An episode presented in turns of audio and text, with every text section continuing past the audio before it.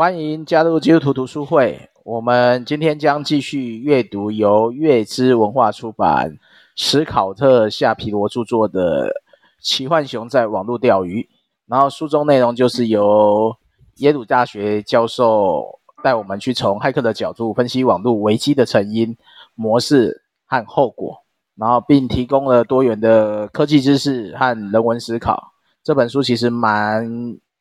计算机概论的，所以他会谈一些很深的东西。然后前次我们阅读的第一个骇客事件，就是莫斯里为了研究在网络上使用的电脑，然后释放出了一个可以被常驻跟复制的蠕虫。然后因为城市有一个呃 bug，造成了从学校一直到各州到全国。甚至影响到国际的网络瘫痪。然后今天要读的部分就是莫斯里在事件之后他遇到的相关诉讼过程。然后我们的读书会进行方式会先做简单的书摘，今天会分为呃两个段落来进行。然后书摘后就会开放讨论。然后如果你对先前讨论有兴趣的，可以在各 podcast 搜寻基督徒读书会，可以收听到我们的录音。然后有对内容想要更进一步的讨论。可以一样搜寻基督徒读书会的耐社群，可以加入我们。然后我们就先请提摩太先啊、呃、做简单的摘要。那个，嗯，第二章开始啊，就是说就接续前面一章嘛，就是那个应该是莫里斯的审判。然后他主要会有三种观点在辩论，然后一个就是反骇客嘛，然后就是有人认为说这个骇客应该要严惩。然后要给他最重的刑期，然后给他就是这种妨碍网络使用者啊造成的损失，他一定要他一定要用力的惩罚这样。那第二个是说，有些人认为说他在从学术的角度就认为说他的确造成就很成功啊，但是他们也不是很喜欢，所以就是联邦调查局要去查一下这件事情这样。然后第三个观点就是为莫那个莫里斯辩护，就认为说他没有恶意。然后，并且没有造成永久的损坏，这样，然后，然后就说实验精神就是骇客的精髓，这样。所以呢，就是他们其实这这这篇文章就到，应该说作者开始指向一个东西，就是就是说那个 finger 他怎么样去，就是说骇客怎么样利用那个 finger 中间的漏洞，然后去去执行那个程式，这样，然后就的第四种途径，那。诶，一开始要讨论一个，他用一个寓言吧，就阿基里斯与乌龟，然后他来说明那个城市的城市的逻辑，还有资料的，就资料跟城市码的那个差差异。然后他不是有一个有一个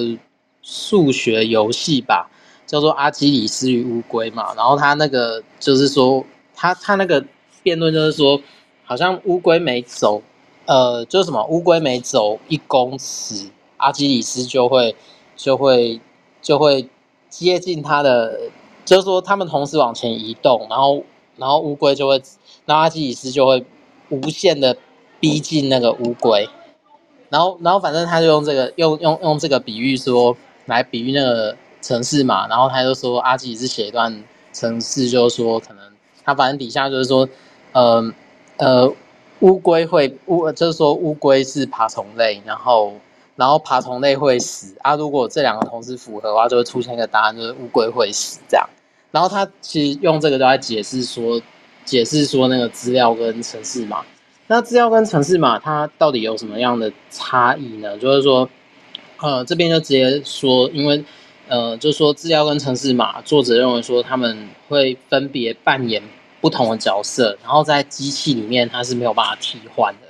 然后程式码有点像是说你用来执行某些功能的程序，然后资料就是喂进去的那那那一段话，就是执行的对象这样。然后如果比如说我们在呃，比如说他前面有提到说阿基里斯要不断的为为了为了让乌龟为为了让呃，就是执行，哎，应该说为了让一些，为了让这些资料执行出乌龟会死的结论，他不是就删掉了很多那个，他不是就删掉了城市码，然后以至于电脑它跑，以至于那个电脑跑不出他要的答案这样子，所以他就变成是，嗯，就是说，如果啦，我们在写程式的时候，他删除了，就我们比如说我们要把资料删掉，就是说我们不要这个推，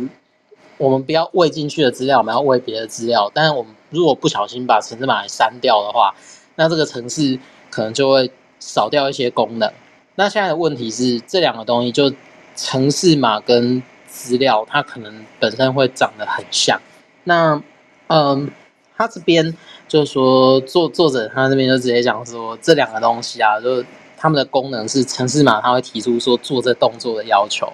可是资料它就是变成说，它就是纯粹的资讯。如果这两者啊混淆了，就是说在写程式的过程中混淆了，那可能就会碰上麻烦这样。那所以呢，我们有时候为了精简一些程式的时候，呃，把某一些程式码当成资料喂到喂到电脑里面，那有时候那个过程里面程式大概就会跑不动。那比如说你少了用来推论的城市码，然后无论就是这个城市里面有多少资料，然后它就不会输出任何东西这样。那所以那个 finger 的作用就是说，它叫。它叫那只爬虫啊，就输入使用者名称。可是呢，这只爬虫它，或者说这只蠕虫，它为了呃一种就是说自我启动的城市码。那现在这个状况之下，电脑就会直接卡住这样。那接下来就这边就跳到另外一个叫刑事的问题，就是说，呃，他这边就会讨论说，美国的刑法里面嘛，它会有一些关于。电脑犯罪的处罚，可是他好像在一九八零年代吧，那个时候好像，哎，不，应该是七零年代，七零年代到八零年代的中间，就是一个过渡过渡期，就是说，嗯、呃，他他其实那个法律才就是电脑的，就比如说资料不当取用啊，或者说什么这种这种在司法起诉上啊，他他其实那时候是莫那个莫里斯是第一个案件。所以他很难，法官比较难决定说他要用轻罪来处理他，就比如说像是入侵政府电脑这种轻罪来处理他，还是他要用那个重罪，比如说他有点造成财务的毁损，或者产生一千多美就数千美元的损失这样子。那呃，电脑，但但是如果碰到法律的问题，那其实就就比起电脑程式来讲，那就很复杂，因为。电脑的程式嘛，它有点像是我们小时候在算的那个函数一样，就是说它有一个 function，然后 function 里面它会有一个功能，然后然后你喂进去的任何的数值都会照着那个功能跑，那就是一个很基本的、很基本的东西，那就是一个一一个答案，一应该说一个资料，它会跑出一个一一一则答案，然后它是一个单向的东西，可是呢，它。在法律这个东西，它虽然有点像程式，可是它却一条法律可能有好几种诠释方法。结果呢，检察官在看 Morris 这个案件的时候，他就决定用重罪来起诉他，这样。然后注注意一下它里面的用词，它叫做故意未经授权，然后妨碍有有权限者正常使用这两这这第二个，然后第三个就造成一千美元以上的损失。然后这是用这个来起诉他，可是呢，莫里斯要他的莫里斯要坚称说他没有罪，这样。那当然，他就讲那个检察官罗许嘛，那个呃，他他就是有很多处理电脑犯罪的经验，在七零年代尾巴的时候，所以呢，他就觉得说，如果呃解释成是他他解释一些对陪审团解释专业技术吧，可能太过复杂，然后所以呢。他就打算起诉的时候采取这种策略，就是说让他们相信检检察官他其实排除了所有的合理怀疑，然后确定了这个被告莫里斯他条件是符合刑法的，就是说符合刑法起诉的要件就可以了。那辩辩护律师是谁？就是那个托马斯·贵多伯尼这样。然后那个贵多伯尼他就。其实也没有做任何抵抗，他就马上承认说，检察官这个起诉是是是，他就认了这个起诉。然后，但是呢，他的策略就是说，我要主张说是检察官曲解那个法律。所以，呃，就是说他他他的策略就是说，他要让，就是他认为当事人他讲的故事啊，就是当事人他故意制造了蠕虫，可是呢，他没有想要伤害电脑，然后伤害的行为呢是发生在这个蠕虫已经失控了，他已经超乎他那个制造者意料之外，所以他就会开始为了另外一个策略，叫做说，如果骇客散布蠕虫，可是但没有打算造成伤害。那法律它究竟应该对骇客处以重罪，还是一种把它当成是无心的失误，然后用轻罪去处罚他呢？然后我觉得这作者蛮妙的，他就把陪审团视成视为是一个电脑电脑的执行的，就就执行命指令的电脑。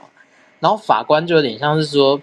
他是那个应该说法官在解释的那个条条文，它有点像是那个程式码。然后就是说，他要让陪审团去执行嘛。可是陪审团要怎么执行呢？他就是他就是依照检察官提供的控诉跟辩护律师提供的辩护这两个资料喂到这个城市里面。然后呢，陪审团他会输出一个结果，然后然后然后公布这样子。那所以呢，那个贵多伯尼他的策略是说，当我如果提出一个类似像乌龟这种问题，就是说，呃呃，质疑城市里面的的的的盲点，然后并置入另外一个东西，那是不是有可能可以影响陪审团最后的结果，然后让他们忽视法官他本来要把那个莫里斯定罪的那个要求？那当然，这个也是就是。呃，贵那个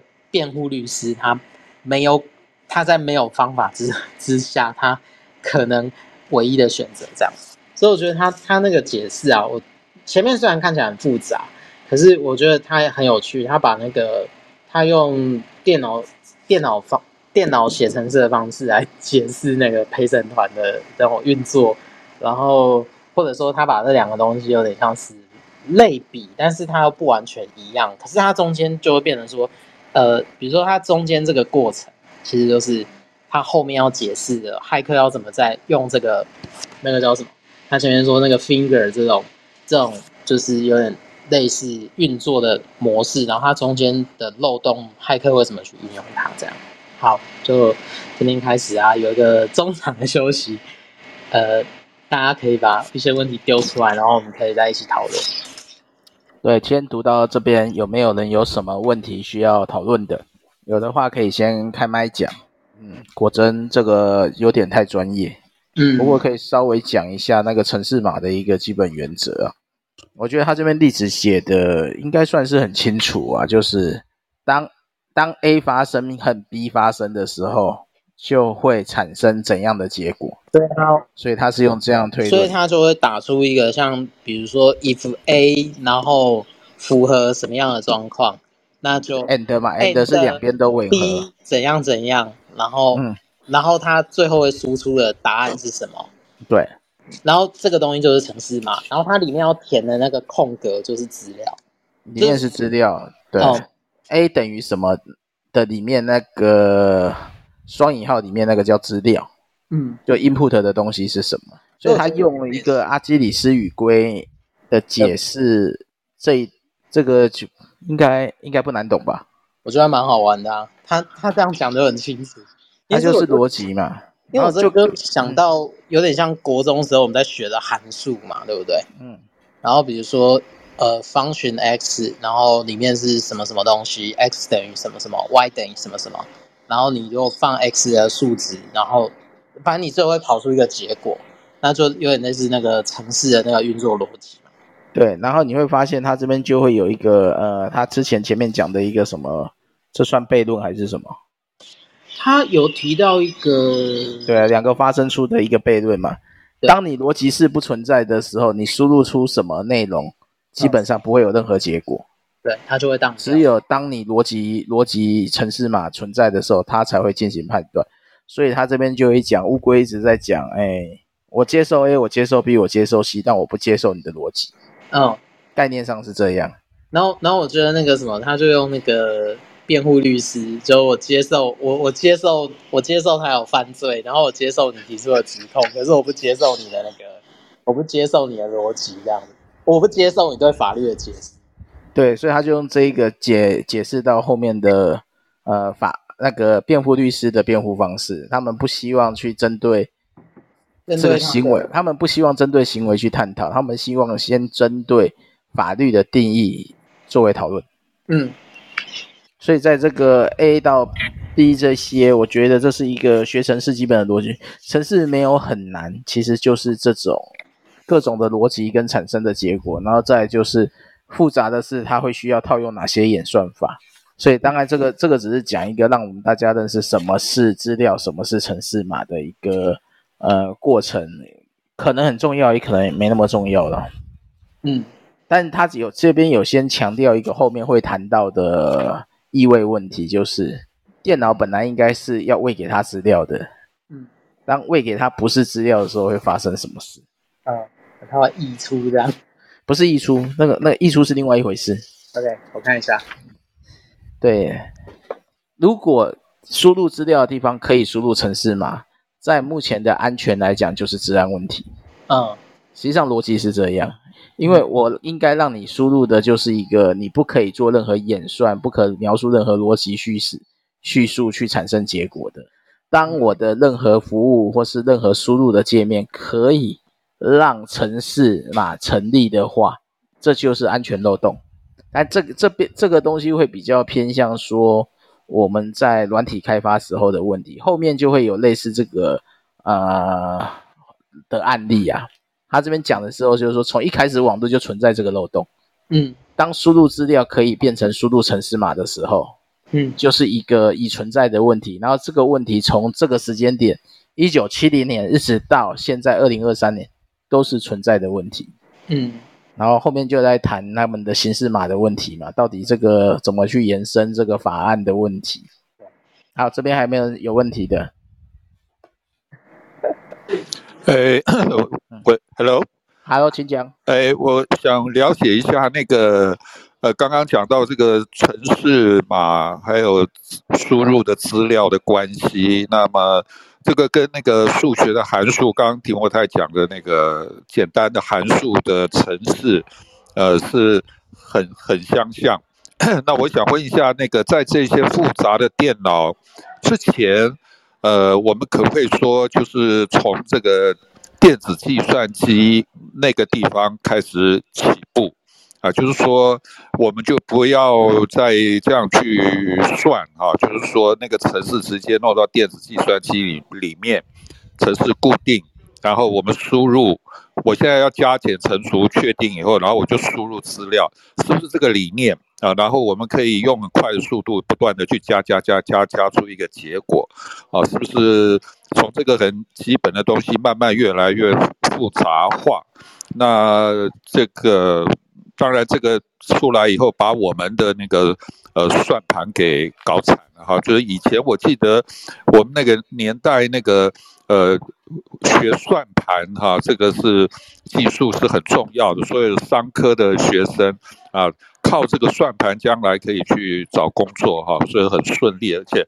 为了这个技术可以吃一辈吃一辈子。但是没有想到这个电算机出来啊，就是说整个运算的方法可以用电脑那么快，那是不是因为用这个东西不断的发展发展，一直到现在会这么复杂？但是就是刚黑熊讲的，就是到现在我们还那么久了，还是没有办法突破那个。呃，利用输入资料的时候，顺便把城市弄进，等于破解它的那个城市结构。我们可以干预它的城市结构。所以说，这个是不是一种这个木马屠城式的一种攻击策略，或者刺探的策略？所以我是想说，这整个演变啊，是不是从呃电子计算机来的？那当然更早还有我们的算盘。的那个结构，哦，算盘的结构，所以也是一种结构，它也是一种城市的结构啊。我们叫哒哒哒，也是输入资料，是不是？呃，这么久了，其实这个模式一直没有变，然后那么久了，它的困难也始终没有突破啊。我想，我不知道这样子解释对不对？嗯，这样解释。呃，也不能说完全正确，是因为计算机跟算盘两个的基础逻辑不一样，主要是因为算盘它是一个固定，简单来讲，它以它的设计机构来讲，就是它就是一个固定格式嘛。但是进入到计算机，可以说它是最早的一个电子演算工具，在还没完全电子化之前，它就是靠记忆体去做所谓的演算。就是你有一个基本的演算式，一一加多少，它就是用去记填填格子的方式去把它换算出来。但是当到变成完全用零一零一的机械语言去判断的时候，如果输入没有办法下计算机固定到某种直线，就是说计算机的漏洞不多了，因为它被固定到只能一到九加加减乘除的时候，它的漏洞基本上是少的，因为它会限制你的输入条件。条件，但是现在的问题就是输入条件变得更复杂了，才可以产生把程式码灌进去，这个会有一个呃限制输入的环境的差异啊，所以在计算机它只是单纯的电子演算的时候复没那么复杂，但是当我们不是只是单纯处理处理呃数学逻数学算式的时候，包含逻辑逻辑概念的时候，它就变复杂。事实上，很多的工程计算机也有它自己本身的程式那个演算漏洞在。哎，有机会可以去玩的。以前以前我们在读那个工程学校的时候，做工程演算的时候，我们通常在玩这些漏洞，蛮好玩的。所以大概是这样。我觉得不能直接去比较，但是类似，是因为电脑的核心问题是它是开放输入，计算机的。安全是是因为它被限制输入，主要会差在这两点，所以跟算盘又是完全不同不同领域的。哎，所以这样 Rocky 这样解释听得懂吗？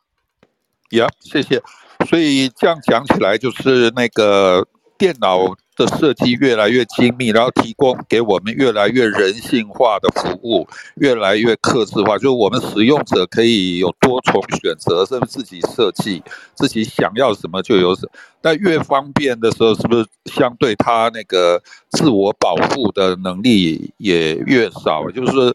我们一个人交友广阔啊，有时候这个会会被骗或吃亏上当的可能性也也当然会增加。那是不是因为它这种开放人性的那种使用方法哈，各种甚至于让使用者也可以有某种程度的创造性啊，没有像算盘啊或者计算机那么死板。那么相对，他也可能因为这样伤害到他自己啊。我不晓得是不是可以这样讲？欸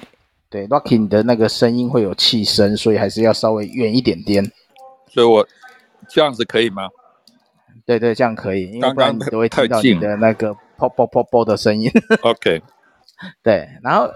主要就是因为越方便越开放，相对就会被忽略的问题就会越来越多，是因为你没有预想到使用者会做什么事。然后我们在做设计安全的方式就是越限制你的条件。反而可以达到越安全的东西，就像我们在做一般呃城市开发的时候，就是以现代式，我们先不讲这一这个书的这个是，以我们在限制我们那个，我们不是在网络上会有很多各种报表吗？如果为了安全，我就会在城市设计的时候就会直接规划出你只能输入怎样的内容，例如说你只能输字输入数字一到一到零。你就不能输入 A、B、C 或标点符号，通通不允许。你只要输入，我们就会当做你的输入是错误的，做基本保护。所以在任何任何规划的时候，都会需要做一个输入的考量。但这个比较是开发人员，或是说在我们在谈呃有没有漏洞的时候，会去检测的一个环节啦。因为他这边就讲的就是，如果你让他可以让逻辑程式被填入，基本上。第二个保护就是填入的呃模式不可以有到可以执行，它就是当做一般资料就没事。但是如果它可以被程式被当做可执行的逻辑的话，就会出问题。这个是设计上的呃另外一种保护方式，但应该应该应该越封闭的输入环境是越安全，就这么简单而已。所以越开放越复杂。所以这方面这样这样这样解释是越听越模糊，还是 越听越懂？我也搞不清楚。蛮清楚的，至少这个原则是蛮蛮清楚的。对啊，所以我觉得，对啊，就以安全原则就是，呃，限制使用者的自由，反而是最安全的。当你越开放，我们就越难去做进一步的判断。啊，其实这边这边我觉得他讲的到后半段讲的，我们就继续继续先不要讲书斋，就是说他陪陪审团这边讲的，像电脑也是一个很现实的问题，是因为你的陪审团不见得懂这些资讯，那你要如何去判断这个到底算不算犯罪？所以我觉得他这个就我们我们输入一堆资料给给陪审团听。但是他不在这个领域的时候，他们该如何判断？我觉得这这是这是陪审团是一个有趣的问题啦，就是非专业去探讨专业事情，真的有办法做安全的，就是公正的评量吗？所以你可以看这边，不管检察官或是辩护律师，都是想办法从陪审团啊、打模糊仗，就是说实际上你们根本就是误解法律的意思，我们要重新定义法律。所以他就把本来是应该要去判断是非对错的事情，从此去判断用什么标准来衡量是非。所以他在这一边判断的时候，我觉得这是一个可以好好思考的。所以到底是他到底算不算入侵电脑？如果他说没有在这个法规前，基本上你是要人人真正去入侵一个领域才算，并不是说这种数位入侵，然后只是有电脑法规以后，这叫什么法？电脑诈欺与滥用法案就会提到的是否是未经授权的存取，还有有没有妨碍？我觉得这一块就是一个我们可以去思考，在法律上到底怎么定义。哎，所以提摩太回来了吗？似乎还没回来，那是不是就我来接续后面的书斋呢？所以有还有没有问题？如果没有问题，我们就接续后面的讨论的地方。因为提摩太这次整理的书斋有点有点厉害，好多好多内容，然后又要解释所谓的电脑意味，呃，就当做这边是学习一个电脑的基础应用概论吧。所以这本书它真的是一半讲事件，一半讲尝试，因为这样它才可以把原理说出来。那我们就继续城市码与资料之间的模糊地带来做讨论了。他是这边讲的是城市码与资料如果搞混，就可能会造成宕机，因为城市码与资料的差异，通常只是看一句话是否给出指示，就可以知道它是否程式码。啊，如果只看这一句话是否描述世界，就能知道是否属于资料。然后图灵图灵在一九三六年已经指出，所有输入都可以转写成特定符号，所以我们会在当中找不到区分一串字词中哪些部分是程式码，哪些部分是。资料的明确界限，啊，即使所有城市码和资料都可以成为数值符号，那么就要单看数值是否有办法知道它代表什么。然后二项原则则是说，城市码背后都有一个核心原则，是数位世界的基础。数字可以代表城市码，也可以代表资料。它里面有一些图表，就是说电脑实际上它没办法直接啊。搞清楚我们的逻辑内容，它一定要回到最基本的零一，然后在这零一之间，我们又要如何去把它换算成一个更清楚的东西？就是，例如说，它把英文变成英文二十六个字母转成转成说它是二十六个数字号码，那它就可以把一个逻辑语言变成一堆数字，一堆数字又可以变成一堆零一，这是呃电脑在判断东西的一个基本原则啦，只是说。我们多数在判断的时候，还是要由人类去确定说哪些是程式码，哪些是资料。然后，电脑除了储电脑储存资料的时候，就是程式码的片段和资料的片段分开储储存，因为两边应用的方式是不同，所以记忆体是个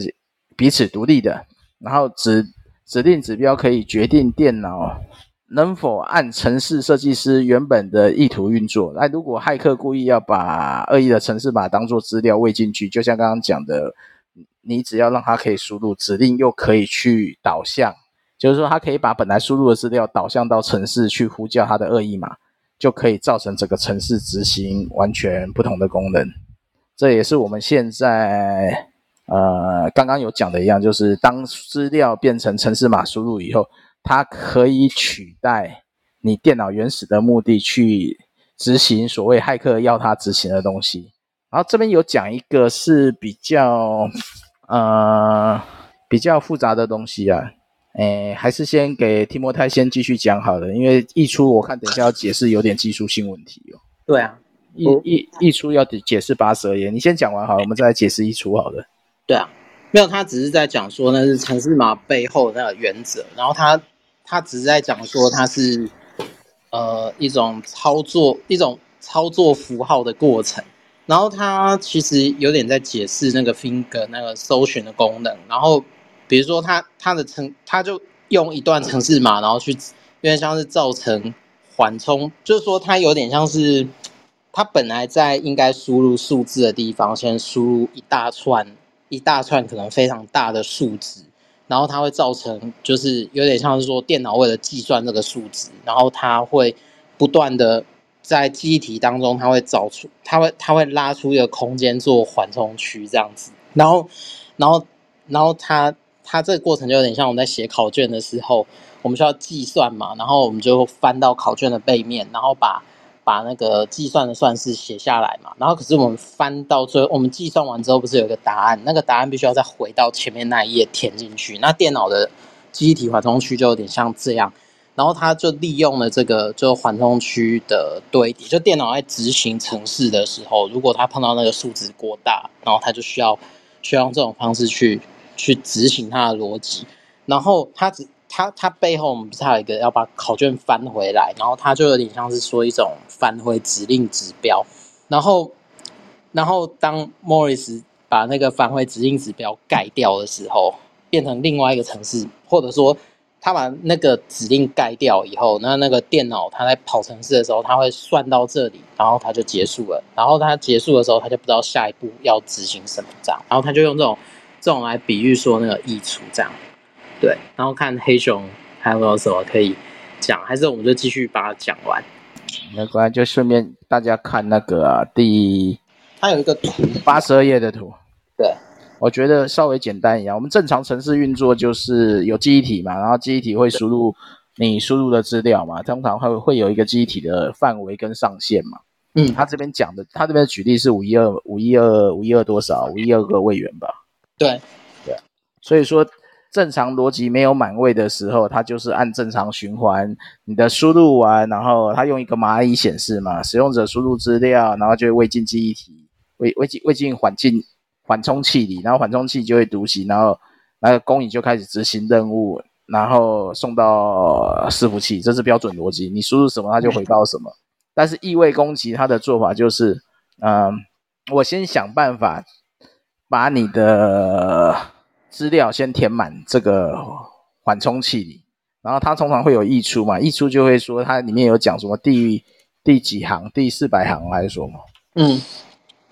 反正它诶是第第四百行吗？应该没讲错吧？哎、啊、等一下啊，对，第四百个位元，然后他就有点像是他是五百六十三个位元，然后他就很长的自传嘛，然后他从第四百个位元的时候，他就是一个恶意程式嘛。这样对，他就是把资料先填满，资料都填满以后，正常来讲，应该它的回回车就一般叫回车嘛，或者说呃返回返回指令就没办法运作，所以它就变成在读到那个返回指令以后，就溢出的部分，它读到返回指令以后，它被导向，它不让它去做那个返回指令，直接去读它的指令，要它去读呃第几行的程式码，而不是要管前面那些无意义的数字。所以它是塞满，让它本来是应该要读那个返回指令的，它却读不到，读到的反而是它溢出的内容。它有点像是说在自串最后的二十四个位元组，然后它是一个假的返回指标，然后它那个假的指标会导向它的那个城市码。对，它就是把它先填满嘛，填满应该最后面应该应该是返回嘛，但是它用它的指令去让它不能返回嘛，对，因为返回被排挤掉了。对。所以这就是透过溢出的方式，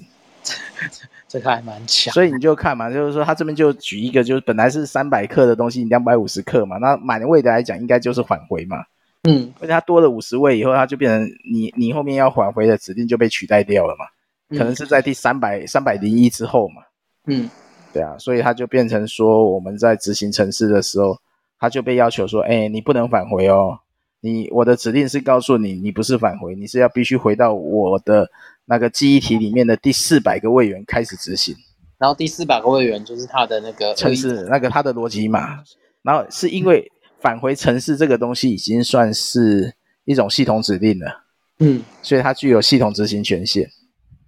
因此，你本来是输入资料的东西，转换成一种可执行的程式，嗯，所以你就可以看那个八十二页的那个蚂蚁就是这样，它本来是满出来的嘛，对不对？嗯，应该要回去嘛，结果它不能回去嘛，它就它就被指向了那个。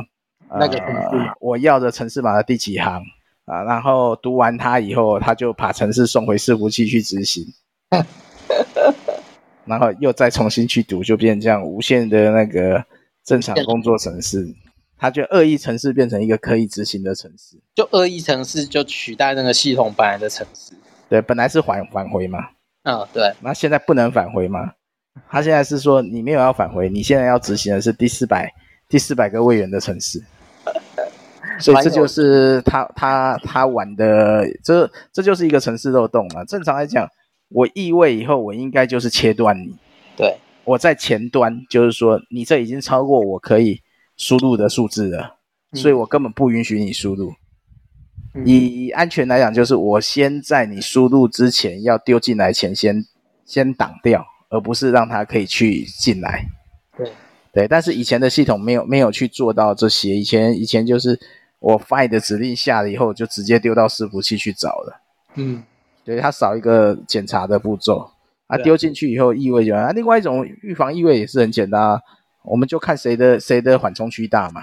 嗯，你填不满，你就没办法异位。嗯，但以以那个这个时间点不可能不可能到这么大的。现在现在是真的有可能来比大小的。嗯，好，继续。好，啊反反正他那刚刚就黑熊讲过了嘛，就是那个城市。那个什么，那个城市中那个城市嘛，就是说只要执行了，然后它就会，他就会自，他就会把那个控制权移交这样子。然后他就是一种对，反正前面提到那个图灵的二项二项二项性原则，然后反正就是一个不当利用这样。好，那反正接下来就进入法律的程序啊，就是说那个呃，可以找到吗？看就是那个检检察官他的策略就是找找那些专业的证人。然后第一个就是，他们就说，他是形容这个这场审判就是一个计算机速成班，计算机概论。然后他找来那些专业的，呃，就是那些工程师啊，他都让那陪审团觉得很烦。然后他就是一方面证词枯燥乏味，就像我们刚刚讨论的那样。然后他就一直有一大堆专有名词，然后再加上说这个检察官他用了一个类似像 ATM 那一种嘛，然后来。来，有点像，呃，类类类，他用那种 ATM 的提款输入密码，然后领钱，然后这种这种很简单的比喻，然后有点像诱诱导陪审团这样，然后他其实是蛮 蛮聪明的这样，可是呢，他在这里面就保那个什么，就是莫里斯的搭档就是格雷姆啊，他的证词却成为这个审判的关键，这样他提出了这整个审判他刻意去回避的问题。就是说，呃，为什么莫里斯那么聪明的人，他会做出这么愚蠢的入侵？然后这个答案呢，就是那个莫里斯的朋友，就是这个格雷姆的怂恿这样子。然后他那个词其实有一点像是他有一次的长假吧，就是秋季假期还是怎么样，反正就是，就是，然后他就很兴奋的去找他的朋友，然后就说他找到那个 Unix 上面的治安漏洞。然后呢，就开始跟格雷姆要讨论啊，怎么样设计一个科技可以指出这个漏洞的城市，或者说研究这个漏洞究竟有多大的那个城市。然后它可以一方面去感染每一台电脑，可是呢，它又不会影响那个中招的电脑。然后只是他在设计这个城市的时候，他有点，他他他有点像是不当的设计，然后就造成了这个大灾难这样子。然后他这个他的灾难其实我觉得蛮蛮蛮有趣的，就是说就是说格雷姆他自己认为的问题是说莫里斯把那个重复的感染率设的太高，然后他就是说他就说他有点像是说你如果假设那个你感染了这台电脑七次以后，然后或者说你碰连续碰到这台电脑七次以后，它就不会再被感染，就是说七分之一的比例啊。然后那个格雷姆认为说是太高，那他其实认为说应该要可能那个比例要再设的更低，可能要七七百分之一或者怎样，他才他才可能不会不会产生这种灾难这样子。好，那那个莫里斯他究竟怎么样的证？就是说，呃，他他认为这样审判呐、就是作者，他说，呃，让格雷姆出来作证，就是因为他已经没有选择，他必须要出来作证，不然他自己有可能有机会被定罪。但是莫里斯他到最后还是掉进了那个检察官做的陷阱，这样子，反正他就是在法庭上让莫里斯呈现出一种。有点像是，呃，傲慢吗？或对他自己的，就反正他呈现出来是一个负面的形象这样子。然后最后莫里斯又自己，就有点像是反正掉进了检察官设的陷阱，自己认罪这样。然后最后陪审团他就他就他就宣判宣布说他犯下的是一个电脑诈欺这样子。那当然最后的结果就是他没有被求处徒刑，而是用了一万块。一万美元的罚金，然后跟四四百小时的社区服务，然后有三年的缓刑，这样。那当然，这个过程 其实我觉得还蛮，就该怎么讲？它有点像是你第一个第一个案例吧。然后第一个案例，但你要怎么去认定说他是有罪的？他其实就像前面讲的嘛，他其实有三方的三方的观点在角逐。有有有的是那个计算，就是那个电脑工程。专业的电脑工程师认为说，他这个是实在是罪无可赦，一定要进去监狱蹲一蹲，至少蹲个一年以上。这是这是这是一个角度。那第二个角度就认为说，他可能是他是无心之过，然后可是他也必须为这无心之过付上一点点代价，付上一些合理的代价。那第三个就认为说，那个莫里斯是无辜的嘛，对啊。所以其实到最后。这三方的协调之下，就是说，他就他就得到最后这个结果，这样。好，我觉得这个其实蛮有趣的。关键因素是什么？你觉得这个判案的关键因素？我觉得这个判案的关键因素，它后面有写，就是说，就是说联邦量刑指南吗？就是说法官他可以，法官他可以决定他的，呃，就是说他犯行的前因跟后果，然后去去。决定说他的刑度是要是要是最重的，还是他可以就是酌情量刑这样子，对。那反正他就是说，他他根据了那个最后的法官根据的那个但书，就是说，呃，可能是什么，若存在某些什么量刑委员会尚未充分考量之因素，足以加重或减轻刑罚这样子。那应该是他指的，可能是因为那个陪审团他可能没有办法，或者说应该是。陪审团跟检察官他没有办法充分考量的因素，那就有可能是他前面那个前面那个谁的证词，那个那个保罗格雷姆的证词。嗯，对，就是说为什么他这么聪明，可是他会做出那么愚蠢的入侵，这可能是这个这个这个这个证词是一个关键，这样。嗯，对，就是他他他做的东西太蠢了，然后、嗯、然后什么？然后，然后就是说他，他他本来有那个意，本本本来没有那个意图，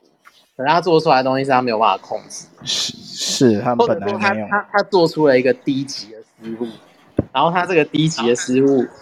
就变成了他最后的那个结果，这样。对不起，那个那个好像他之前有一段，不是说刚刚提摩太也稍微提到那个，我是觉得也蛮蛮关键的，就是那个。呃，检察官也设计了一套问答嘛，然后让这个呃犯案的这个年轻人哈、啊，他那个变成自证有罪啊，就是说按照美国宪法，他呃被告他可以拒绝呃提供任何被定罪的的证据，或者是他他有权利不要讲，但是这个年轻人呢，就是说一五一十的按照那个检察官设计的。问答哈，呃，一步一步被陷进去哈，那么所以就变成自证有罪了，就是说你自己都认了，我们检察官能够，或者是说陪审团能够不判判你有罪吗？因为你都认了，认了以后我们不判是变成我们不对，所以他那个自证有罪，呃，我觉得是蛮严重的，让就是说就这个 case 来讲，好像是蛮严重，让自己没有办法有转圜的余地啊。那那当然能不能？用他这样的对答，就说这个叫自证有罪，这个有没有争议的地方？当然也可以再去思考，可以，我觉得还有呃可以争议的空间了哈。但是问题是，好像呃就这本书来看，呃就这么样就把他定罪哈，咬定咬咬死了啊，就是自证有罪，这个是非常非常厉害的的一个 绝招哦。对，但但是我也觉得这个。年轻人还是大有可为啊！哈，他后来没有回康奈尔啊，反而是被呃引进到哈佛大学去哈。那么呃，这个所以是很特别的啊，用我们的 讲法就是很特别的一位呃根生弟兄啊，这个很特别的哈，呃，独特的根生弟兄。对。所以我觉得这个就刚刚讲的，真的判决的关键就是自证有罪，因为他其实他按到的都是事实讲啊，只是这种有诱导陪审团判断的的问题啊，但也没办法，因为他事实就是这样嘛。其中最最关键的就是这个 finger finger 是不是真的入侵电脑这一个答案，他故意要用入侵。光这个词其实争议就很大了，因为他呃为的为的就是让他证明他有罪，所以他才用这个。不然 finger finger finger 城市码异味其实不能算是入侵，因为他并没有做任何侵入电脑的动作。但这个就是辩护问题啊，所以他只要用这个题的时候就已经自证有罪了，已经没有办法去做另外的辩护。但我觉得判决还有另外一个关键就是。呃，群众给法官的压力也蛮大的，因为似乎群众比较站站在这个莫里斯的立场，他认为不该不该给他这样判罪，所以法官最后也是属于呃用严重的犯罪，但做比较轻度的求刑，就罚缓嘛，然后跟四百起四百小时的社区服务加上处以三年缓刑。这一块应该是到最后应该大家都还接受嘛？看起来群众也没有继续去多说什么，只有只有他的那个一个助理教授，那个斯帕佛的助理教授认为这个应该要重罪，因为如果因为其实以这个判刑来讲，确实跟他造成的呃影响和损失，因为你看有多少个工程师。需要去花年夜去解决这个问题，这都人事成本了，算下去都是蛮恐怖的，所以他就讲随便算都超过一千美元了。所以这个这个在判刑会有一个这个问题，他到底他付出的代价符不符合他造成的问题？但社会大众似乎不是这样看的，反而认为说应该是要给他机会，不应该这样给他重刑，应该是要给他法外开恩。大概就这两件事情，我觉得判断应该就这两两个，所以最后只让他赔偿罚一万块嘛，一万块其实也不不便宜啊，以那个时间点，一九一九一九八七年，还是一九一九八七一九八六年，电脑犯罪起来，哎，这个判案是哪一年啊？我怎么昏了？呃，那那个这个他爸爸妈妈帮他打官司花了十几万，哦，那个他爸爸妈妈还没跟他算呢。对啊，那十五万很恐怖哎。不过里面有提到一个那个难得书中特别提到这个台湾人，孔祥从。对，台湾人，现在的中研院院士，有空去拜访一下哈。啊，这个我不知道。对，他专攻的就是人工智慧哈，人工智慧跟网络安全，我发现这两个东西对蛮多高级的这种电脑科学家，似乎两个都会一起做到。因为你要网络安全，就需要有预先判断，预先判断就会跟人工智慧又有关系，然后人工智慧又可以创造新的攻击，所以两个会变成一个无限循环。我我看到这个名字的原因，是因为我之前在我朋友有去读台湾人工智慧学校，所以我看到这个名字，所以我对他就很熟悉，所以我还特别去查一下，果真是他。我说奇怪，怎么有一个那么熟悉的名字记录在书上？今年七十七岁了。嗯，退休了、啊。对啊，退了。有退吗？哎，没有，我说七十七岁应该要退休。院士是不用退休的哦。哦，是啊，好。对啊，所以他还是号称孔子第七十五世孙呢。基隆人，一九四五。我只要看到孔相差的，大概都是。是哦。嗯。哦，但我觉得是孔家的辈分制啊，因为我认识蛮多孔家的，都是这些辈分制在走。然后我觉得这本书刚刚有一个呃，在前几章有一个可以去提到的一点啊，就是在在第几页？在第六十一页的资工学者对这个蠕虫的品质没有共识嘛，所以里面就讲那个就是一直反对他的人斯帕佛助理教授，因为他讲的这一只蠕虫确实是有技术，但是没有那么天才。因为第一种，第一种就你都开放给人家进去了，我干嘛不进去？嗯，对啊。然后第二种途径就是本身城市的漏洞，因为你刚刚我们没有讲到 sendmail 这件事，sendmail 就是它有一个漏洞，可以透过呃我传讯息指令的方式，直接把指令码透过整封信的寄件者、收件者，就变成它是一个执行码了。嗯。然后我只要有把它办法编译到它可以接受的指令，那它就可以。其实它这个指令是编译过的，嗯。但你可以看它后面什么 INF 啊什么这些去去下的，它这举这个例子，就是因为他要把那个指令回到回到一个他的目录下去呼叫 SH，SH 是执行指令，所以这是所以也不是什么技术技术性，是因为发现这个后门。啊、哦，事实上，多数骇客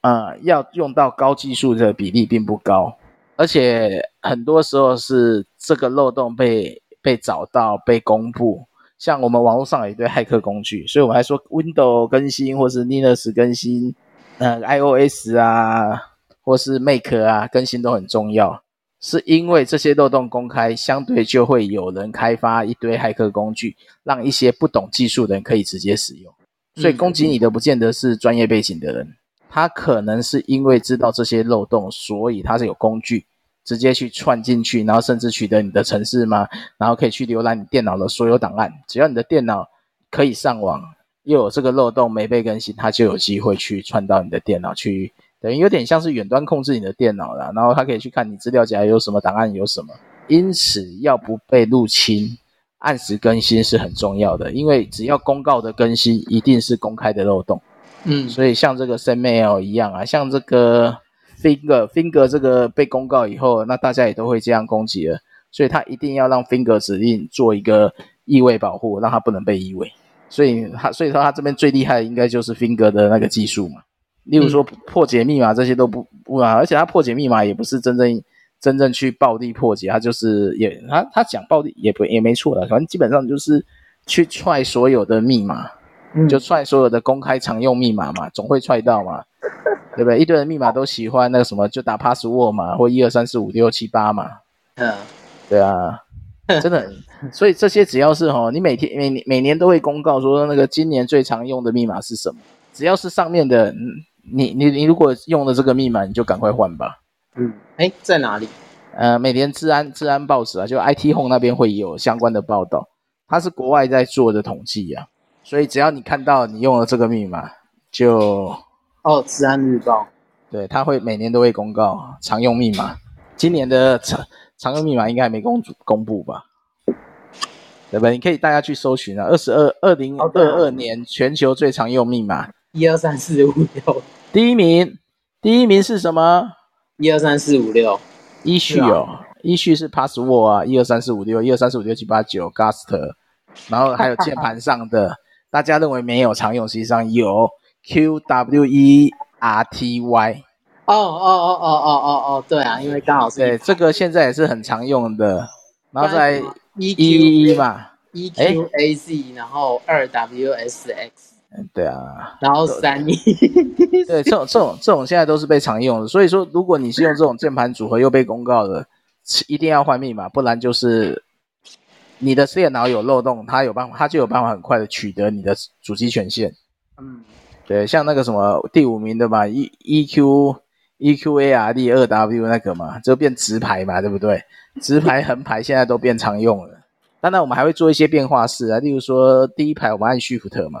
嗯，啊第二排不按嘛，呃，这是变化式嘛。对啊，再不然就是用，所以所以以前我们我们会说你的电脑尽量设计成，比如说你有中文键盘嘛，那你就打说，你就用打自己的名字是最最简单的，不管你用仓颉打自己的名字，还是用注音打自己的名字，还是用吴虾明打自己的名字，这个密码的破解难度都很高。嗯，但是现在重点不是破解问题，我不一定要用暴力，我直接窃取那些未加密的密码，我就可以读到你打什么密。嗯，所以严格来讲，安全性。我们各网站还会建议用不同密码，嗯，避免说你的那个那个网站密码被窃了，你的账号密码实际上就等于是被公布，他也不用踹。对啊，所以他讲的这个，一个是安全漏洞，那一个是一个就是暴力密码破解嘛。暴力密码破解就是每年都会公告这些啊，都已经公告了，你还继续用，那自然就会有它一定的风险了。好，好，还有没有什么问题？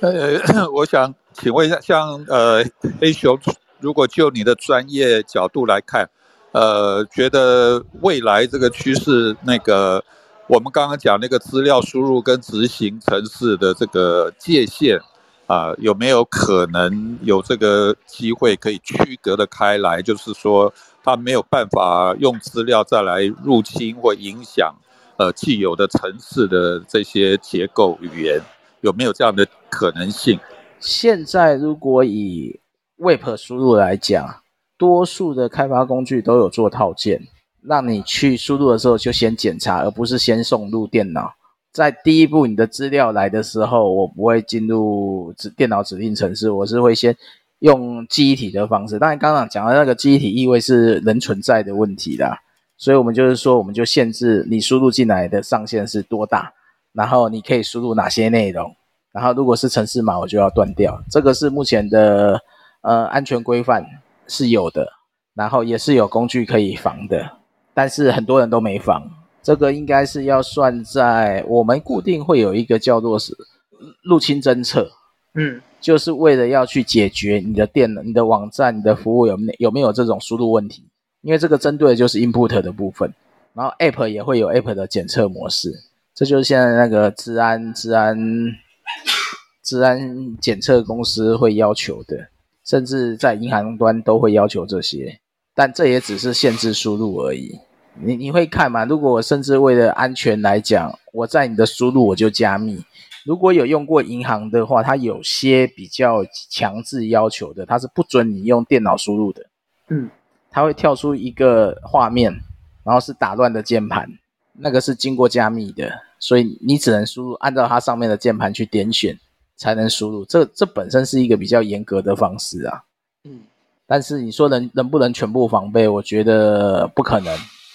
对，在短时间内，对啊，只要有利益在的地方，通常不太可能完全防。只要只要有 input，就一定有洞。嗯，只是在于这个洞有没有利益可图，所以是没办法完全避免的。嗯，只只要有 input，就是有漏洞，因为它就是开放。嗯。了解，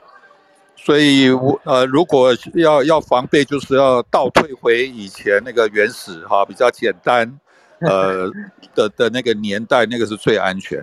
嗯，对啊，不要不，你你只能输入什么东西是完全被限制的，是最安全。你只要没被限制的，它就是有各种可能。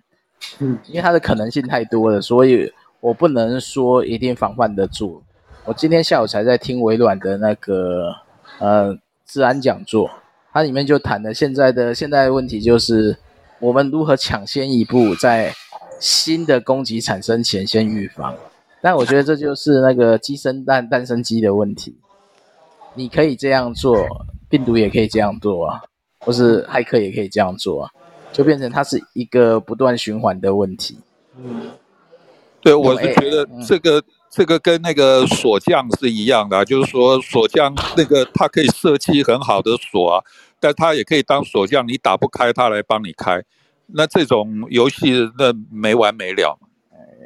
对，只要有锁有办法开，它每一个开的就叫做洞。以锁匠来讲，就是你就算再安全的锁，只要你有备案，那就代表它有漏洞。对啊，除除非它是唯一开启的方式。那唯一开启的方式就就像现在很多的所谓的那个呃，我不应该大家没有接触吧？就是虚拟货币的虚拟钱包，它只有唯一一个 key，你没有这个 key 就再也开不起来。嗯，它是两组 key 去开启一个钱包，就是你的呃钱包号码跟你的解密、你的金钥。其中一个你不知道，就这个这个钱包就永远消失了。嗯，所以你说它安全吗？也安全啊。它危险吗？也危险啊。嗯，因为你没有替代方案，你忘记密码就是永远消失。它是呀，永远不见了，哎，嗯、就永远救不回来。对啊，这就是看你看你要选择到极端安全吗？极端安全就是等于它自自自我毁灭了。它它到一个地步就自我毁灭。对啊，例如说，就是假设你的电脑输入密码几次就就就再也开不了了，那就是开不了了。现在电脑有这个设，iPhone 有这个设计呢，好像输入六十次错误还是几次，你就再也开不了它了。嗯，然后你你就要去 iPhone 的店，请他帮你重置，然后你要拿出你的证明文件。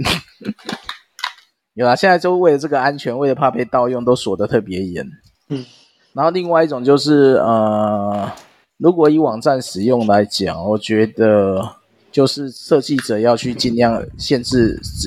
输入什么资料就只能填什么资料，这是基本安全。当然一定会被忽略的。我们自己做开发的，我们也知道，很多时候都是被入侵以后才来补洞的，因为你根本不知道你有这个洞，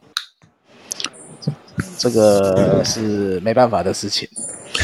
OK，那么我我会提这个问题，也是就是说，觉得有一个很。蛮有趣的，就是说可以大家想想看，就是说这个呃资料输入跟那个执行城市呃城市的执行哈，这两者呃在